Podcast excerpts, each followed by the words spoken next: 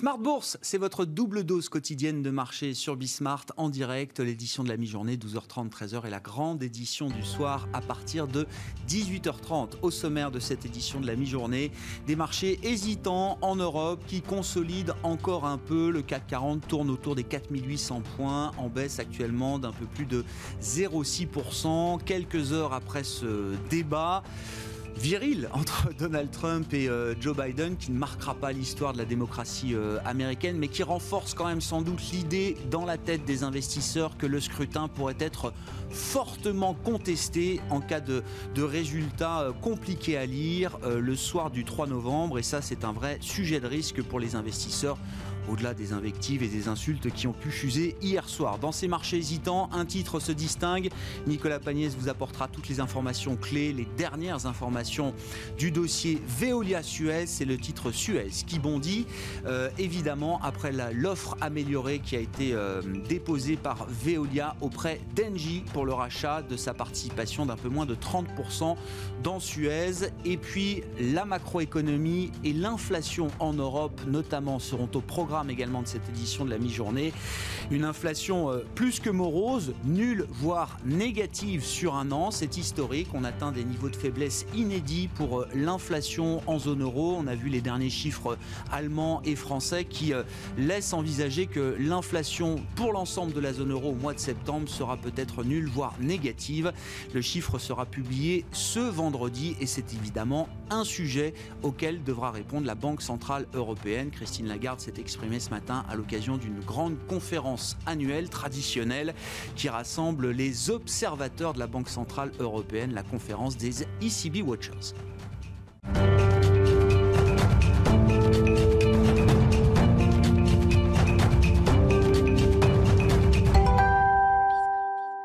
Les marchés dans le rouge à la mi-journée en Europe, les infos clés du moment rapportées par Nicolas Pagnès depuis la salle de marché de Bourse Direct. Tendance toujours dans le rouge pour le CAC 40 à la mi-journée. Les investisseurs semblent privilégier la prudence à l'issue du premier débat télévisé entre Joe Biden et Donald Trump. Un débat particulièrement houleux qui a laissé plus de place aux invectives et aux insultes qu'au débat d'idées. Joe Biden qui a été obligé de demander à Donald Trump de se taire alors que celui-ci lui coupait sans cesse la parole. Un reproche qui a également été fait à l'actuel président des États-Unis par l'animateur du débat. Joe Biden a également traité Donald Trump de clown ou encore de raciste, mettant en cause également sa gestion dans la crise du coronavirus. Il accuse Donald Trump de n'avoir regardé que les marchés financiers et d'avoir été incapable de répondre sur le plan sanitaire. Donald Trump qui a défendu son bilan, expliquant que son gouvernement avait fait un travail génial. D'après CNN, Joe Biden sortirait vainqueur de ce duel télévisé, 60% des téléspectateurs le considérant comme victorieux contre 28% pour Donald Trump. Donald Trump a cependant réitéré ses accusations sur les possibilités de fraude du vote par correspondance, estimant qu'il pourrait ne pas reconnaître le résultat de l'élection ou demander à la Cour suprême de trancher. Cour suprême où les républicains euh, possèdent, rappelons-le, une large majorité à présent. Ce débat a donc pour le moment relégué au second plan les nombreuses statistiques attendues aujourd'hui. En premier lieu, les bons chiffres de l'activité manufacturière en Chine. L'indice PMI de l'activité manufacturière ressort donc à 51,5 en septembre en Chine, soit légèrement plus qu'en août, grâce notamment à une progression des exportations sur plusieurs mois. En France, l'inflation ralentit sur le mois de septembre. Celle-ci s'estime à 0,1% sur le mois après 0,2% pour le mois d'août. La consommation des ménages a elle augmenté pour le mois d'août. L'INSEE constate une hausse de 2,3% sur le mois, portée par l'augmentation des achats alimentaires et notamment la hausse de biens euh, de, de consommation de biens fabriqués. Et enfin, les prix à la production restent de leur côté stables sur le mois d'août par rapport au mois de juillet. Côté entreprise, Veolia a annoncé ce matin avoir fait parvenir à Engie une offre améliorée sur Suez. Veolia qui passe d'un prix de 15,5 euros par action à 18 18 euros par action. L'offre tient jusqu'à ce soir minuit. Engie s'est d'ailleurs engagé de son côté à prendre une décision aujourd'hui. Bouygues a annoncé hier soir la cession de 11 millions d'actions d'Alstom, représentant 4,8% du capital de ce dernier. Une vente à terme conclue avec BNP Paribas dont le dénouement est programmé pour le 3 novembre prochain. La cession, qui n'aura aucun impact sur l'acquisition par Alstom de la branche ferroviaire de Bombardier, laissera tout de même à Bouygues 9,7% du capital de l'entreprise. Et enfin, Biofitis voit de son côté sa cotation suspendue aujourd'hui après avoir réalisé un bond de 69% hier. Le titre, estimé pour le moment à 67 centimes d'euros, devrait rester suspendu, enfin devrait voir sa cotation rester suspendue jusqu'à la publication d'un nouveau communiqué. Et enfin, les enchères 5G se poursuivent en France aujourd'hui. Hier, quatre tours de table ont eu lieu, mais n'ont pas réussi à départager les opérateurs. Le prix d'un bloc de 10 MHz atteignant 85 millions d'euros. Seulement 13 blocs sont à ce jour demandés par les opérateurs contre 11 disponibles. Les enchères ont donc repris ce matin. Le prix pour le cinquième tour étant fixé à une ouverture à 90 millions d'euros, les investisseurs pouvant monter par tranche de 3 millions d'euros.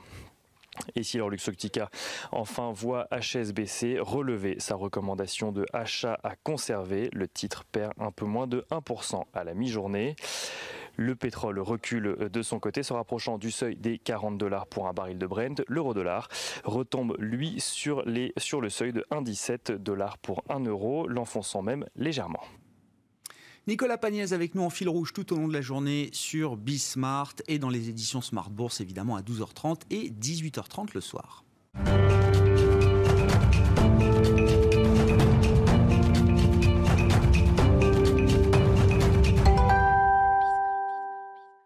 Le bilan du mois de septembre, qu'attendre en termes de dynamique de marché pour le quatrième trimestre qui euh, commence demain? On en parle avec Jean-Jacques Oana, à mes côtés en plateau, le directeur des investissements de Oma Capital. Bonjour et bienvenue Jean-Jacques. Bonjour Grégoire. Tension politique et tension financière, ce sont les deux sujets pour les investisseurs euh, en ce moment. On va parler des tensions financières et des, des, tensions que vous, vous, observez sur certains nœuds de marché, comme vous dites.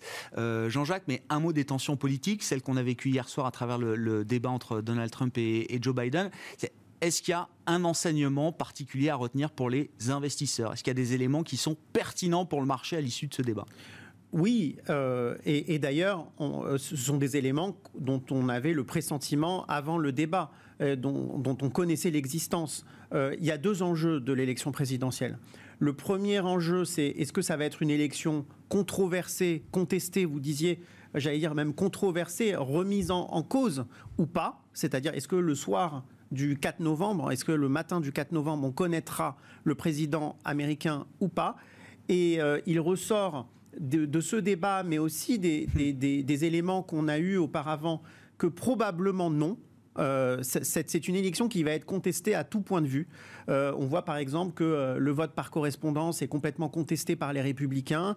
Il y a certains républicains, même conseillers de Trump, qui ont appelé les républicains qui ont des armes aux États-Unis à acheter des, recharges, des munitions. Ah euh, la frange extrême, enfin, un petit parti, on va dire, du parti républicain. Il y a une autre frange modérée, mais oui, effectivement, ce courant existe là. Ah, tout à fait. Et, hier, on a eu la confirmation qu'il y avait un manque de respect euh, total euh, des, deux candidats. En, en, réalité, il n'y a pas eu de débat de fond. et puis, il y a eu aussi la confirmation que, quel que soit le résultat, il n'y aurait pas, d'ailleurs, ni d'un camp ni de l'autre, de reconnaissance de la défaite, comme c'est traditionnel dans une démocratie. Et donc, hier, le grand perdant de ce débat, c'était la démocratie, clairement. Euh, on sait que c'est un bien précieux. Et on voit aux États-Unis qu'il y a une dérive j'allais dire, j'aime pas dire totalitaire, mais en tout cas une dérive euh, euh, avec euh, Trump, et à mon avis qui va pas s'éteindre, qui restera et qui n'est pas seulement l'apanage des, Américains, une, dérive moins démocratique, une dérive plus, une volonté de reprise en main du pouvoir. Euh, qu'on voit euh, dans d'autres pays aussi, euh, Et, qui n'est pas spécifique aux, Américains. Et aujourd'hui, il sera très difficile de trouver un vainqueur à cette élection présidentielle. Puis il y a un deuxième enjeu dont on parle peu, mais les chambres. donc, il y a les, les, démocrates ont la possibilité de récupérer le Sénat. On sait qu'ils ont la Chambre des représentants Et il y a un enjeu très fort parce que s'il est euh, compte tenu de la segmentation euh, politique américaine et, de, et, des conflits euh, politiques qu'il qui, qui, y aura à, l'issue de l'élection, on sait très bien que si les démocrates n'ont pas les deux chambres, en fait, rien ne passera. En fait, on, aura un blocage. Et, et, dans le contexte de crise du Covid actuel, c'est extrêmement important qu'il y ait les deux chambres alignées avec le pouvoir présidentiel. Et donc ça, c'est le deuxième enjeu est-ce que les, démocrates vont pouvoir récupérer, en même temps que leur victoire potentielle, euh, le Sénat et, donc ça rajoute une incertitude, parce que s'il n'y a pas les chambres, euh, on, aura un président dans tous les cas, enfin, euh, un peu empêché, un peu bloqué, vous voulez dire Oui, complètement bloqué. Bah, c'est intéressant parce qu'hier en, plateau, dans le débat qu'on avait hier soir, certains estimaient que c'était peut-être la, meilleure chose, la, meilleure situation possible pour, pour les marchés, d'avoir un président qui serait un peu peut-être bloqué par, euh, par un congrès euh, partagé, divisé. Euh. Alors il me semble que c'est une situation, je vais prendre l'antithèse, parce que on, voit très bien que ce qui a soutenu les marchés, c'est la relance fiscale, la relance budgétaire, ça a été extrêmement important. les, ce, qui a, ce qui a permis en, tout cas de tenir la consommation américaine, c'est le fait qu'il y a eu le paiement du chômage partiel. toutes ces aides-là ont été clés, vraiment beaucoup plus importante encore que les aides monétaires. Les aides monétaires viennent en appoint, mais la relance budgétaire, c'est 20% du PIB. Hein. Mm-hmm. Ah le, déficit budgétaire, aux, États-Unis, c'est 20%. Alors, c'est pas la, relance totale, parce qu'il y a une partie, euh, c'est du déficit naturel qui est dû à la crise. Mais, mais euh, il y a au moins 10 points de relance. Et, c'est beaucoup plus important que la crise de 2008. Mm-hmm. Et, de ce point de vue-là, ça a été clé pour euh, maintenir l'économie américaine à flot. Et s'il n'y a plus ça, et, bien, en fait, il y a un risque d'effondrement de l'économie américaine. Et on voit très bien que là, par exemple, l'incertitude, euh, ce n'est pas complètement dû au hasard, que l'incertitude récente des marchés coïncide avec le fait que le, le nouveau package budgétaire américain aujourd'hui est en suspens. Le gouvernement américain a déçu sur la, livraison du plan de relance, j'ai envie de dire jusqu'à présent, et ça, ça a été un impact fort, vous dites, sur les marchés au, mois de septembre. Jean-Jacques, venons-en aux tensions financières dans les nœuds systémiques du marché que vous observez chez euh, Oma Capital. Là, quelles sont les, tensions qui euh, méritent d'être soulevées aujourd'hui, euh, Jean-Jacques? Alors nous, nous, observons les marchés, euh, nous, analysons les marchés, l'ensemble des marchés et euh, de manière un peu froide. Et ce que nous voyons depuis, euh, depuis quelques semaines, c'est une nouvelle tension sur les émergents. alors pas la Chine, mais les, les, pays émergents qui se financent, qui financent leurs dettes dans ce qu'on appelle les hard currencies, c'est-à-dire dans les, dans les devises autres que leur devise, donc euh, principalement le dollar et partiellement l'euro pour certains. Et euh, ce que nous voyons, par exemple, c'est euh, une augmentation des volatilités sur certaines devises, comme la lire turque, comme le réal brésilien, comme le rand sud-africain, même le peso mexicain, et une, une baisse assez soutenue de ces devises. Parmi l'ensemble des classes d'actifs risqués, il nous semble que c'est la classe la plus vulnérable, et c'est une classe assez systémique. Alors je vais expliquer euh, euh, à, plusieurs euh, degrés.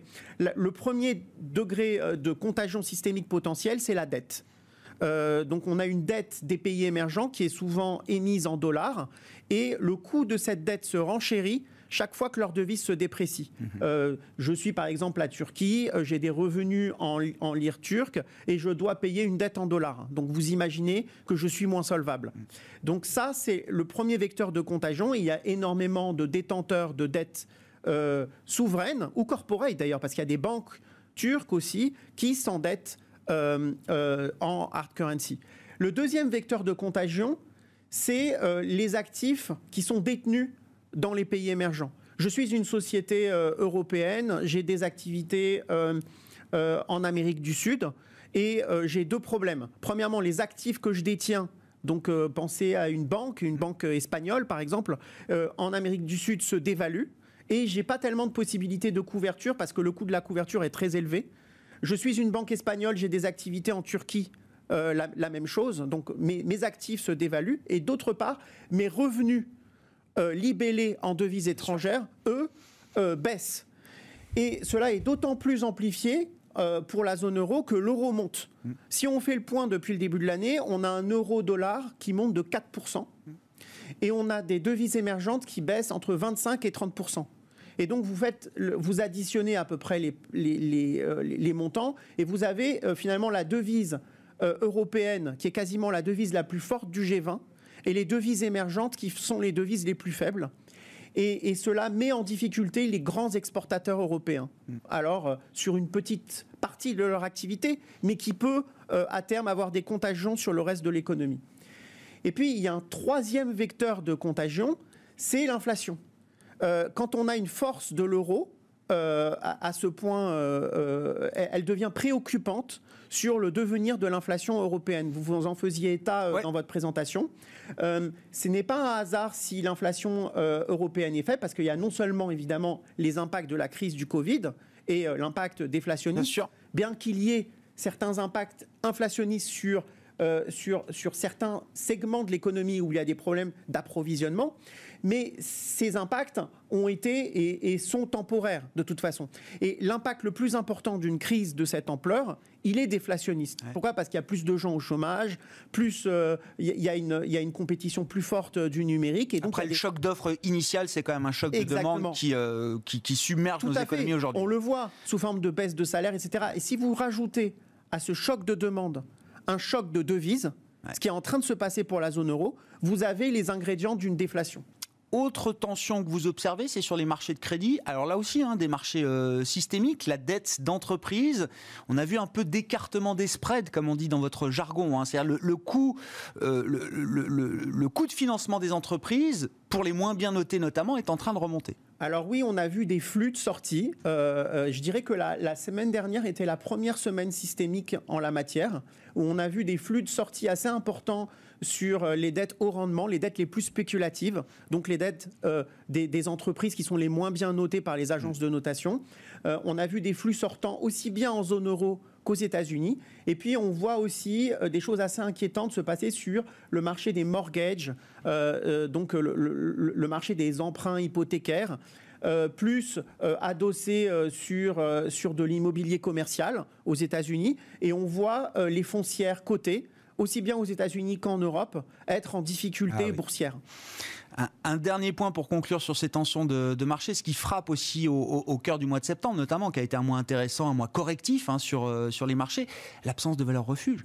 tout est corrélé dans le même sens euh, aujourd'hui, à commencer par euh, l'once d'or, avec la classe d'actifs risqués, actions par exemple. Oui, alors ça, en fait, j'en parlais la dernière fois que j'étais venu euh, sur votre Il y a un mois, exactement. Euh, et, en réalité, euh, ce qu'on observe avec ces politiques très accommodantes de banque centrale, c'est que ce sont les mêmes investisseurs aujourd'hui qui détiennent de l'or et des actions. Hmm. Et, donc, quand il y a une un problème sur une des classes d'actifs, que ce soit les actions ou l'or, et ils ont tendance à liquider les positions simultanément. Et donc aujourd'hui, depuis en tout cas le mois de mars, euh, euh, la corrélation entre le S&P 500 et l'or, et c'est assez notable, est passée en territoire positif et de, et de manière significative. Et c'était pas arrivé depuis très longtemps.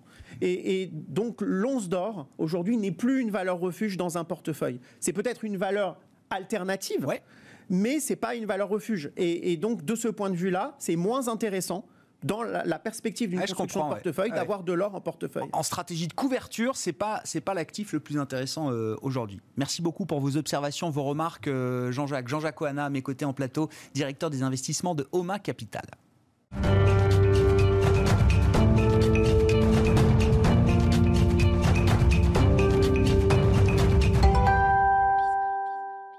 Oui, ça y est, le mot inflation a été euh, prononcé. On va poursuivre la discussion macroéconomique avec Alain Duré, qui est avec nous par téléphone, chef économiste de Goldman Sachs France. Bonjour et bienvenue Alain.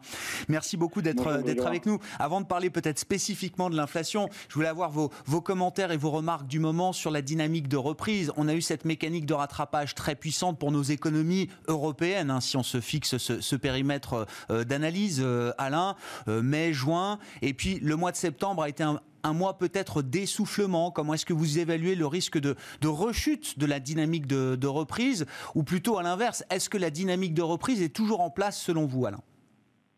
Alors, je, je, le pense parce que effectivement, comme vous le disiez, au mois de juin, ça a plutôt une dynamique qui a surpris plutôt à la hausse. Euh, au mois d'août, au mois de septembre, plutôt, euh, plutôt à la baisse. Euh, dans nos prévisions chez Goldman Sachs, on a modifié la croissance séquentielle sur l'horizon du deuxième trimestre 2020 à horizon 2021, avec moins de croissance d'ici juin 2021, mais plus forte croissance à l'aune de la stimulation budgétaire sur le second semestre 2021. La raison principale est effectivement que, le rythme de croissance s'est euh, modéré dans, beaucoup de pays à partir du mois d'août, euh, après les très fortes hausses qu'on avait eues euh, au cours des mois de, mai à juillet. mais il n'y a pas de remise fondamentale, de remise en question fondamentale du scénario de croissance. La croissance est toujours là, mais elle est simplement plus décalée dans le temps euh, qu'initialement anticipé. Je prends l'exemple par exemple de la France où ce matin on a eu euh, la publication des chiffres de la consommation des ménages en France sur le mois d'août euh, qui a fortement surpris à la hausse avec plus 2,3% de, en glissement mensuel de mois à mois, ce qui est énorme, mais en même temps, le chiffre du mois de, de, juillet qui était positif a été fortement ah revu à la baisse et, à nouveau est, négatif. Donc en fait, c'est plutôt un, mouvement, je vais dire, de, normalisation de la croissance, mais une croissance qui est toujours là, euh, à l'aune de, la stimulation budgétaire. Ouais, avec des effets justement de ces, ces plans de stimulation budgétaire hein, sur euh, que ce soit des, plans nationaux, voire le plan européen, qui se feront sentir euh, le plus fortement au cours du deuxième semestre 2021. C'est ça, Alain? Voilà, oui, parce que la plupart des pays, à l'exception de l'Allemagne, qui a annoncé une très forte stimulation budgétaire parce qu'elle avait les moyens financiers de le faire, annonce avant le mois de, avant, avant l'été. Euh, les autres pays, à commencer par la France, qui a annoncé le détail de son plan de relance de 100 milliards au mois de septembre, septembre et euh, les autres pays comme l'Italie et l'Espagne, qui maintenant euh, sont un peu plus confiants sur le soutien européen et donc vont, devraient aussi annoncer des, plans de relance. Tout ça, évidemment, décale dans le temps la croissance. Je pense qu'il y a un point important qui, rend d'autant plus crédible et réaliste le scénario de, croissance rapide que l'on a euh, pour 2021, c'est le fait qu'on est dans une configuration de, de c'est-à-dire cette, cette euh, interaction entre politique budgétaire et monétaire, euh, aujourd'hui qui est très différente de la situation de la crise de 2008 et, et 2009, puisque rappelez-vous, en 2008-2009, on avait de la consolidation budgétaire. Et euh, on avait une politique monétaire qui était accommodante, mais d'un autre côté, euh, on avait un impact négatif puisqu'il y avait toujours les règles européennes en matière budgétaire qui contraignaient en fait les États à faire de la consolidation budgétaire. Alors qu'aujourd'hui, non seulement on a suspendu les règles budgétaires pour encourager les pays à soutenir davantage euh, leur, croissance par de la stimulation budgétaire, mais en plus, depuis, depuis le mois de mars, on a des mesures au niveau européen pour aider les pays dans lesquels il n'y a pas d'espace budgétaire pour faire de la relance budgétaire, pour les aider à faire de la relance budgétaire. Je pense qu'on est vraiment dans un cas de scénario, un scénario extrêmement différent de 2008-2009. Oui, à propos de la suspension des règles budgétaires, euh, Alain, il y a quand même une question euh, à laquelle on n'a pas de réponse aujourd'hui. Jusqu'à quand est-ce qu'elles sont suspendues, ces règles euh, budgétaires? C'est-à-dire qu'il va falloir quand même traiter ce sujet de la dette Covid sur le plan politique. Je doute pas que les techniciens et les économistes ont, ont tous de bonnes idées pour quand ce sujet de la dette Covid, mais ça c'est la partie technique du sujet, euh, Alain. La partie politique, vous dites, elle va sans doute se jouer au cours du premier semestre 2021 oui, parce que euh, un, point important, c'est que euh, au mois d'avril de, chaque année, la Commission européenne fait une évaluation des déséquilibres macroéconomiques dans la plupart des pays et fait des recommandations pour chaque pays, ce qu'on appelle un peu, c'est ce, ce qu'on appelle dans le jargon européen le semestre européen. Et euh, au cours de ces recommandations, euh, en fait, euh, il y a notamment des recommandations en matière, en matière budgétaire. au mois de mai dernier, il y a eu ces, ces recommandations et en fait, de facto, quand on lit ces recommandations, on comprend que les règles budgétaires européennes sont suspendues jusqu'à fin 2021. Euh, euh, et donc, euh, parce qu'on encourage chaque pays, même les pays les plus endettés en Europe, à faire de la stimulation budgétaire.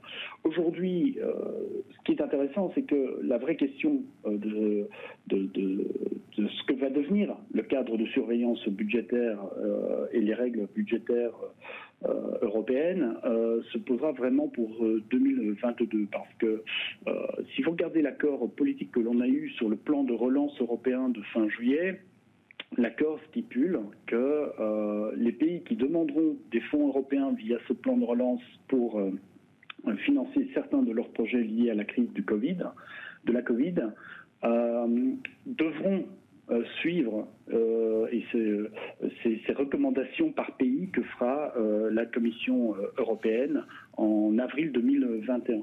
Donc, ah. ici, la question va se poser, c'est sur quel horizon les objectifs qui seront fixés par la Commission européenne en avril 2021 devront être euh, atteints. Et ça, je pense que c'est le, gros sujet du premier semestre 2021. C'est un point clé parce qu'on avait le sentiment que ce plan de relance allait, se faire un peu sans contrepartie. Euh, Alain, c'est mal connaître l'Europe, c'est pas du tout le cas. Et on se souvient du débat qu'il y a eu avec les pays euh, frugaux, c'est-à-dire que les recommandations qui sont traditionnellement une forme d'incitation plus ou moins forte de la part de la Commission européenne vont devenir des recommandations presque obligatoire. Et la question, c'est de savoir à quel horizon de temps il faudra appliquer ces recommandations budgétaires. Hein.